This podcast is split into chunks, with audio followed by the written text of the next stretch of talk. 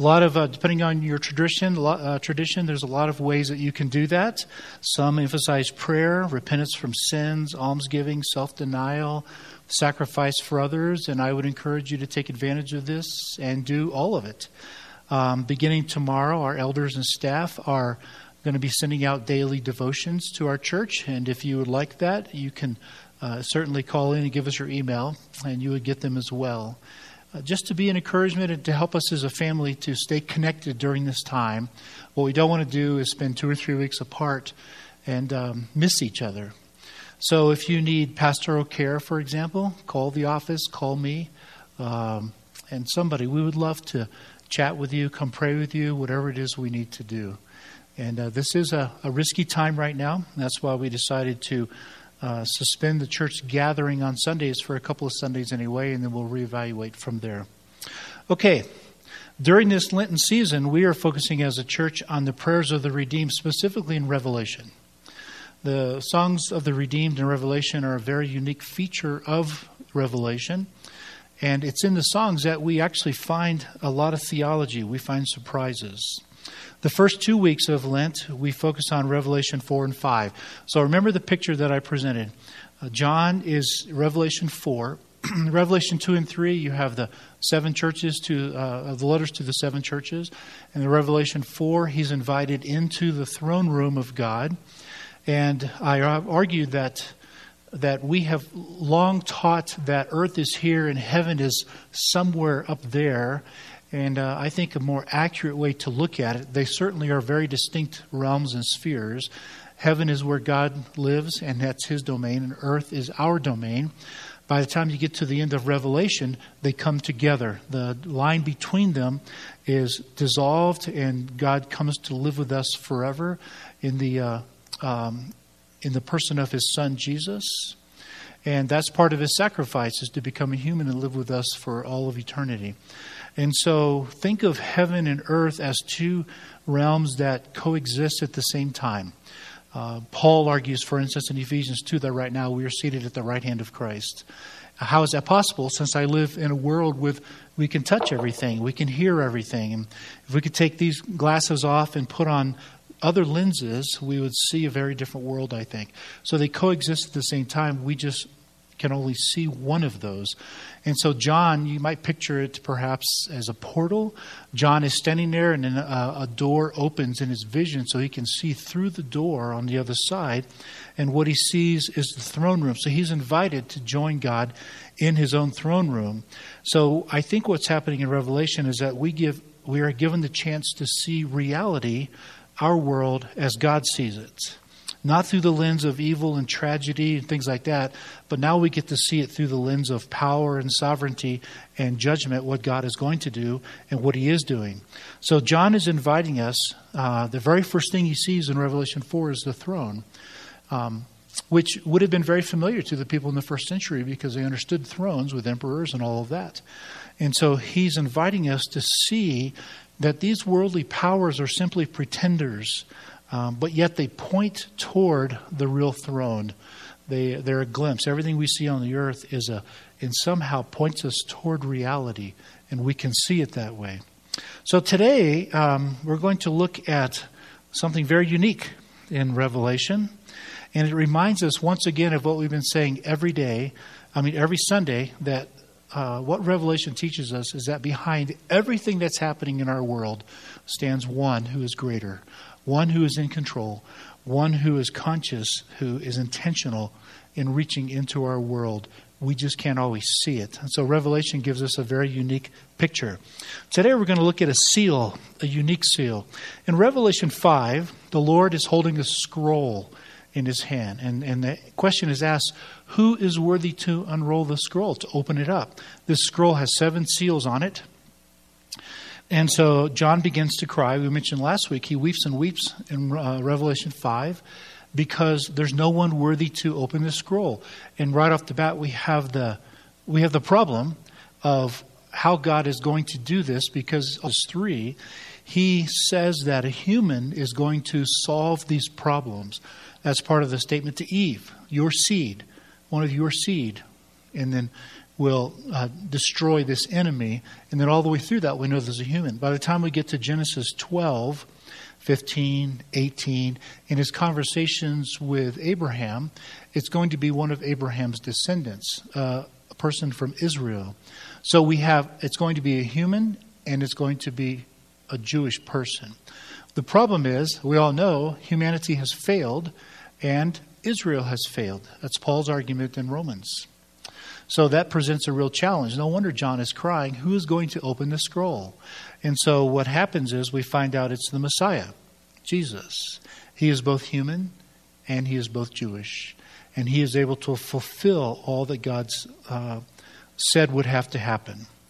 So, but what's in this scroll is most likely the plan of God. That's the assumption because it's uh, he lays out all the problems and, and inside this scroll. Think of it as a as an engineer or an architect holding a plan.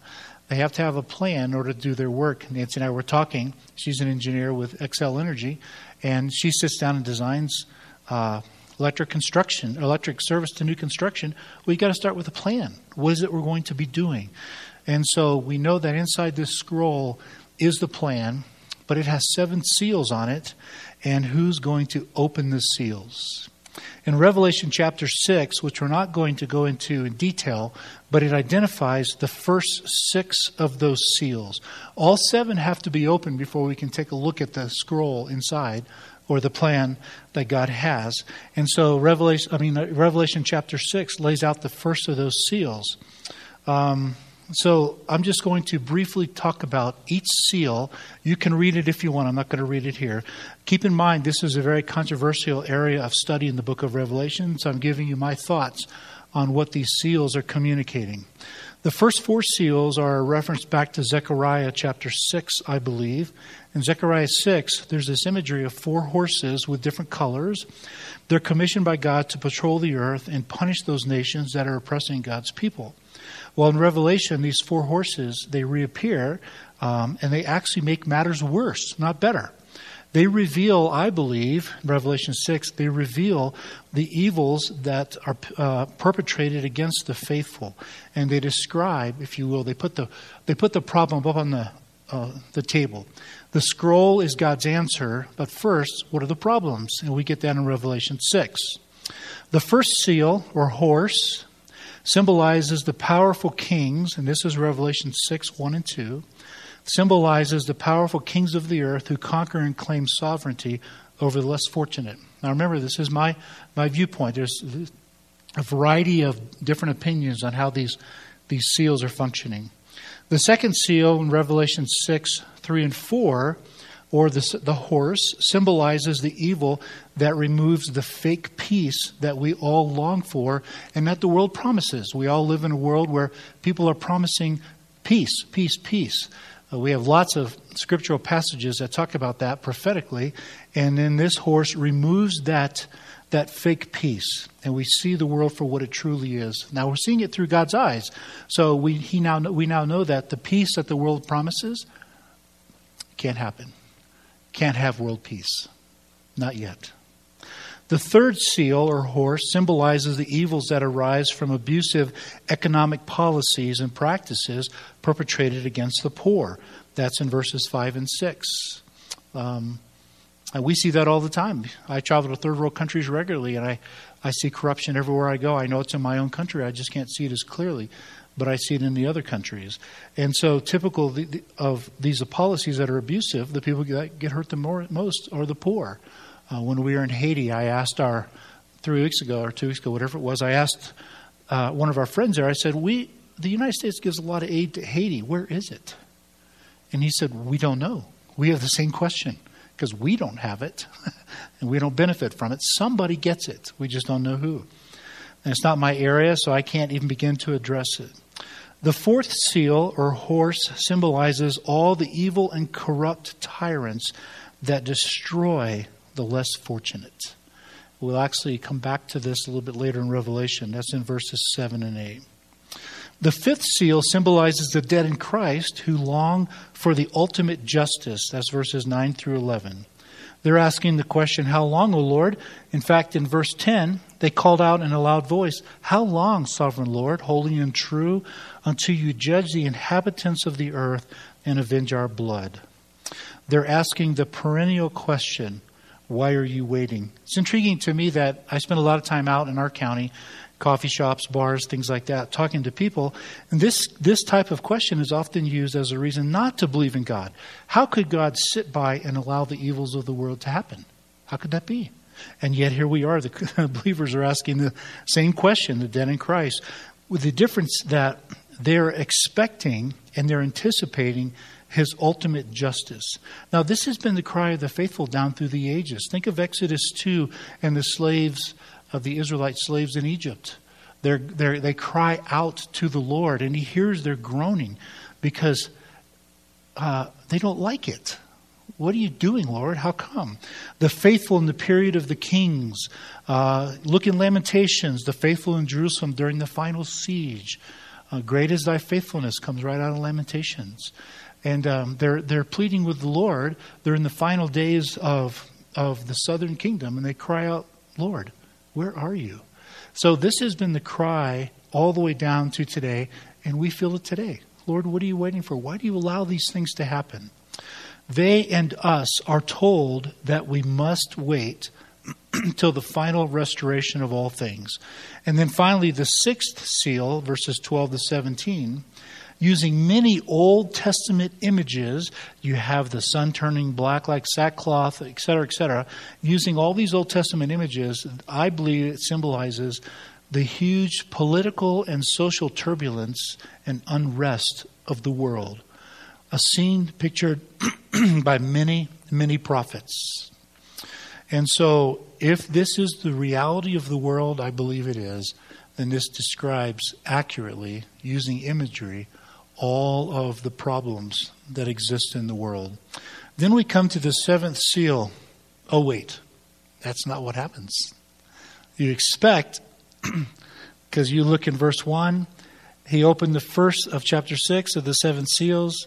Verse 3 opened the second seal. Verse 7 opened the fourth seal. Uh, the third seal, I forgot, skipped over that one. Verse 9, the fifth seal the sixth seal, verse 12. And then in chapter 7, verse 1, there's no seventh seal.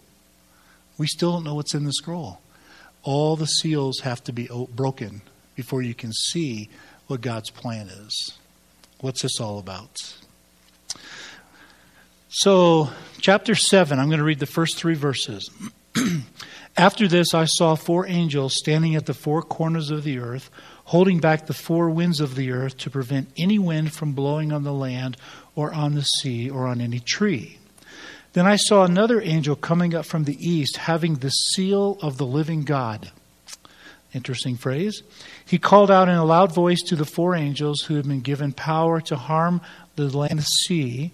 That's an important uh, phrase. He's been given power to harm creation. Do not harm the land or the sea or the trees until we put a seal on the foreheads of the servants of our God. So, up until this time, uh, the Lamb has been opening the seals, but now all of a sudden we have an, an angel appearing with a different kind of seal. Okay, you have to understand how seals worked in the Old Testament or in the ancient world. It doesn't have to be Old Testament, first century as well. They, uh, they would close up the scroll, and this is one type of seal, and they would dip their whatever their signature seal is into the wax, and they would put it on there. That way, the recipient could instantly tell if anybody's read the mail because you have to break the seal to open it up. Those are the first six seals. But there was a second type of seal that was used to designate ownership, such as slaves, for example. You can mark a slave as it belongs to you. This is captured in the, this very scene as the faithful who are to persevere through all kinds of global catastrophes. They're called servants of God. That's, the, that's what they're called. They're called servants of God, slaves they didn't really have a big distinction between servants and slaves in the ancient world. You're either a free person or you're a slave. So the slaves of God could be marked. this type of sealing occurs other places in the Bible. For example, in 2 Timothy, um, we see it there. 2 Timothy chapter 2, verse 19. Paul's talking. Nevertheless, God's solid foundation stands firm, sealed with this inscription The Lord knows who's those, those who are his. And everyone who confesses the name of the Lord must turn away from wickedness. So, in this context, he's saying that we, as, as believers, we are sealed. We have this marking on us. If you go back to Ephesians chapter 1, verse 13, at the end of, the, at the end of this long uh, prayer of blessing, uh, he says, In him we, the Gentiles, were chosen. I mean, I'm sorry, in him we Jews were chosen, having been predestined according to the plan of him who works out everything in accordance with the purpose of his will, in order that we, who were the first to put our hope in Christ, that's why I say this is a Jewish person, I believe, Jewish uh, orientation, might be the pra- for the praise of his glory. And you also, now he's talking to the Gentiles, he's talking to us. You also were included in Christ when you heard the message of truth, the gospel of your salvation. When you believed, you were marked in him with a seal. There's that imagery. You were marked in him with the seal, the promised Holy Spirit. So it's not this is not an unusual thing. It just kind of fits in with right in the middle. You have six seals, and then you have the seventh seal, which hasn't been broken yet, and all of a sudden we have this um, whole interlude. Apparently, suffering is to come upon the whole world because of evil people. Um, in Ezekiel, by the way, this was prophesied by many different prophets. In Ezekiel chapter 9, you have a very vivid picture of this. As I listened, he said to the others, Follow him through the city, and I'm jumping into the middle of a prophecy here. Uh, follow, follow him through the city and kill without showing pity or compassion. Slaughter the old men, the young men, and the women, the mothers and children, but do not touch anyone who has the mark. He had said early, earlier, mark them. Begin at my sanctuary. So they began with the old men who were in front of the temple. So the ones who they're killing are the ones without the mark, the ones who had rebelled, who had rejected God, consciously rejected Him. He said, then he said, defile the temple, fill the courts with the slain, go. So they went out and began killing throughout the city. While they were killing, um, and I was left alone, I fell face down, crying out, Alas, sovereign Lord! Now think about this question in light of the last seal. Are you going to destroy the entire remnant of Israel in your wrath on Jerusalem? So the, the outpouring of the wrath are on those who have actively rejected God. And I think that's the state of every human. We're given the choice. God created us to pursue Him, but He gives us the freedom to actively reject. And so Ezekiel's question is a very important one. The implied, are you going to kill everybody? And the applied answer is no. You see, the faithful will survive. He needed to be assured that the faithful will come safely through the cleansing. By the way, after this, in Ezekiel 10, is when you have the glory of the Lord departing the temple. That's where their sin had become so great as a nation that uh, God's glory left the temple. And this is right at the very end. Pretty soon, the southern kingdom is deported. Israel no longer exists. And that was the fulfillment of all the prophecies that if they turned against the Lord, then they would cease to exist. And that's what happened. The glory of the Lord in Ezekiel 10 lifts up. It's one of the saddest chapters in the Bible to me. Um, and it looks back at the temple. I've, I picture God looking at the temple and uh, moving away. The glory of the Lord left, and the glory of the Lord was gone. Even all the years later, a generation later, when they came back into the land, the glory of the Lord never returned to the temple until Christ. what we see from Revelation 7 at this point is that the angel has the ability to bring incredible harm to the created order. That's why he says, um, Do not harm, in verse 3, the land or the sea or the trees until we mark basically the forehead of God's people. Apparently, the creation needs purifying as well. Um, Paul argues that all of creation is awaiting our redemption. They paid a tremendous price for our sin. And so not only do we need to be cleansed and purified and redeemed, so does creation. And this is, I think, perhaps what he's talking about. So this raises the question in verse 4 Then I heard the number of those who were sealed 144,000 from all the tribes of Israel. And he lists all the tribes. Who are this 144,000? Again, a great uh, matter of debate down through church history. So I'll give you my thoughts. Revelation 7 is kind of like a parenthesis, an interlude between the six seals in Revelation 6 and the seventh seal in Revelation 8. So the last question asked when the sixth seal is open, chapter 6, verse 17, is who's able to withstand this judgment, this wrath that's coming. So that's what he says. For the great day of their wrath has come, and who can withstand it? That's John's question. Who's going to withstand all this? Revelation 7 answers that question those who have been marked by the Lord and sealed. Now, remember in, uh, in, in the earlier part of Revelation, we saw that he heard about the lion of the tribe of Judah, but then he sees the lamb. And so these two ministries come together. We have the same thing happen here.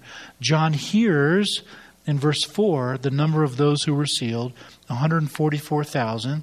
But then by the time we get to verse 9, it says, After this I looked, and there before me was a great multitude that no one could count. So he hears the number 144,000, but he sees a multitude so big that nobody could even count them. So, this number, I think, symbolically represents the people of God who have been renewed and rescued down through the ages. That's what we're talking about, all those who have been marked, um, marked by the Lord. These are the ones who have been marked. They do not escape suffering. We're going to find that out later, but they survive it and they escape to the other side. What's suffering? Everything talked about in these seals. Our world. We see it all the time, all around us. We see this this very destructive world that we live in because of sin. Additionally, these are the ones who will survive as witnesses to God's incredible power because they're there when God finishes everything. They're there to witness His power, His purification of the earth, His dealing with sin and evil. They become the witnesses. That's who we are. Or as Hebrews says, we have a great cloud of witnesses surrounding us. Then we move into the whole concept of salvation. We have the very first song of the redeemed, Revelation 7, 9, and 10. After this I looked, and there before me was a great multitude that no one could count, from every nation, tribe, people, and language. Now, we've already seen this language earlier. Uh, in the last two chapters, uh, Revelation 4 and 5, we saw it. We're going to see it many times in Revelation. Uh, as I said before, one of my fun questions in the classroom is when you get to eternity, what color are you going to be? And uh, the students are they're predisposed to answer whatever color they are, but it's really intriguing when you ask the question because they, they slowly begin to look around and recognize that we're in a diverse group. They can't always answer the question. Here's the answer right here. Before the throne, every nation, tribe, people, and language. What color are you? Color you are right now. As I've told my Nepalese and Mozambican friends, I want them to be who they are their color, their language, their cultural customs. And uh, that's who they get to be. So these are the ones that become, if you will, the witnesses. What John is doing here is he's, he's preparing them for a nightmare, this great crowd. And uh, he goes on they were wearing white robes and were holding palm branches in their hands. And they cried out in a loud voice, Salvation. So, this is the first song of the redeemed in this section.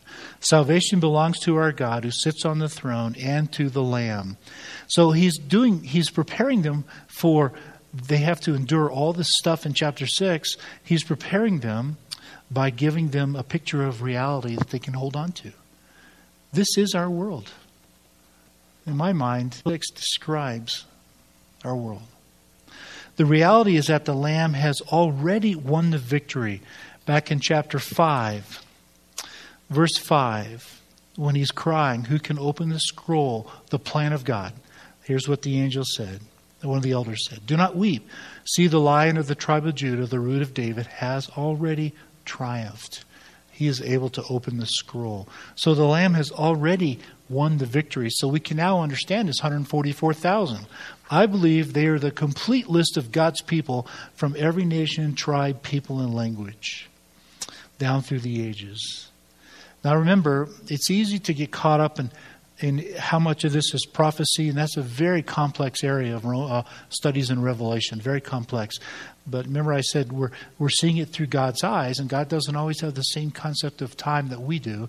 So we have heaven and earth simultaneously, and John, John is here looking through the portal, stepping into that throne room and seeing what God sees. So their reality is also our reality, and the picture is now that we are standing in the throne room of God with John. So, song number two starts in verse 11. All the angels are standing around the throne and around the elders and with the four living creatures. They fell down on their faces before the throne. Now remember, in chapter 5, it's thousands upon thousands upon ten thousands of angels. They fall on their face before the throne. They worship God and they're saying, Amen. Praise and glory and wisdom and thanks and honor and power and strength to our God forever and ever. Amen. You see, the faithful have endured a great tribulation. And so they have survived the horrors and evils of the world of which we live with every day. So now they wake up, they wake up in this picture to a new day. No wonder they're praising God and shouting because they understand the reality. And this was written to believers so we could see what's actually happening around us. They wake up to this new day. We can now see that the faithful have joined God in his throne room. It's no longer John alone. We're standing there with him. That's why Paul can say we are seated at the right hand of Christ right now in Ephesians 2, right now. It's a puzzle to me. It's a mystery. I get it. Because I live in a world with three dimensions and five senses, but somehow, if I could put on different lenses, spiritual lenses, I'm seated with Christ in the heavenlies, even now. So we coexist in both of those worlds. this is a glimpse of the New Jerusalem, uh, which exists on the heaven and the earth envisioned in Revelation 21 and 22, I believe. Or as Jesus said, Blessed are the meek, they shall inherit the earth. We get to enjoy this as our home. We get to enjoy it for eternity. Heaven and earth have come together with the Lamb at the center. And that's what he's saying right here in this praise. And then he goes on, um, verse, thir- uh, verse 13. One of the elders asked me, I love this interlude. This question, this is something that happens all throughout Revelation. Uh, you got the two songs of the redeemed, and then all of a sudden there's a question. There's a conversation that happens. So one of the elders asked me, uh, These in the white robes, who are they and where they come from? He asked John that question, and John says, uh, I answered, Sir, you know. So he answers the question. These are they who have come out of the great tribulation. They have washed their robes and made them white in the blood of the Lamb. Therefore, they are before the throne of God and serve him day and night in his temple. He who sits on the throne will shelter them with his presence. Never again will they hunger, never again will they thirst. The sun will not beat down on them nor any scorching heat. For the Lamb at the center of the throne will be their shepherd. He will lead them to springs of living water, and God will wipe away every tear from their eyes. So, as I just said, we now have a picture of the faithful of all time. They have, they have endured, they have survived the horrors and evils of a, of a very broken world. I've said many times in my own church, because we live in such a beautiful place, don't be deceived. It's an illusion. Oh, it's beautiful for us. We get to enjoy it. But I spend uh, every week. I spend time with people in co- uh, coffee shops, bars, restaurants, and underneath the surface, it's a very broken world. A lot of hurt, a lot of pain. And this is a picture of what it looks like for us ultimately. We have endured all of that. Wake up to a new day, and we get to praise Him. And uh, that's why they're shouting uh, because they're so excited. Um, and we're with John in the throne room. It's a glimpse of the New Jerusalem. Everything has come together. But now we see something else. Psalm 23 is now realized in all of its fullness. Psalm 23. He, verse 17, the Lamb, will be their shepherd. He will lead them to springs of living water. We find this imagery through Isaiah and many other places. Uh, it's Psalm 23. It's now completed. We can now see the true purpose of the earthly temple. We are in his temple. Um, Hebrews says it's a picture of the temple in heaven. It's to invite us to join God in His home, if you will. I love 1 Kings chapter 8 when Solomon is dedicating the temple. He prays. He has this fantastic prayer. Right smack in the middle of the prayer, he says, And God, when the foreigner comes, because they will indeed hear of your great name, listen to their prayers and answer them so they will know that you are the one true living God. That's what the true temple is all about. That we are the spiritual temple, and what that means is that is our role. When the unbelievers come, Paul envisioned that in, in 1 Corinthians 14. Unbelievers should come in and out of our churches. That raises the question, and this goes why back to why we did what we did as a church to uh, suspend church gathering for these two weeks. Our primary purpose as a church is to fulfill God's mission to reach the world. And so when our governing officials ask us, would you be willing to do this? We say absolutely.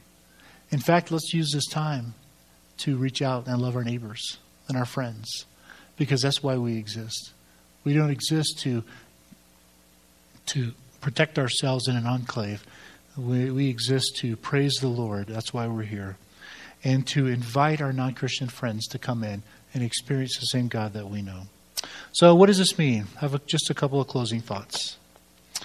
Uh, no matter what we have to endure, we can be assured of God's protection and love.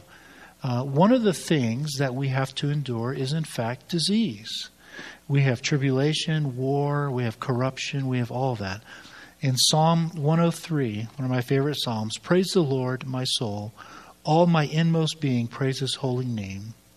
Praise the Lord, my soul, and forget not all his benefits, who forgives all of our sins and heals all of our diseases. And wasn't that the ministry of Christ? We live in a world right now where disease is rampant. And uh, the greatest thing we can do as a church is to be people that love these others and help them, uh, help them, old and young alike. So I think that we should be mindful of that. Whenever we hear the term God or the name Jesus, we should instantly think of this scene where God's people and all the creatures are praising Him for everything He has done.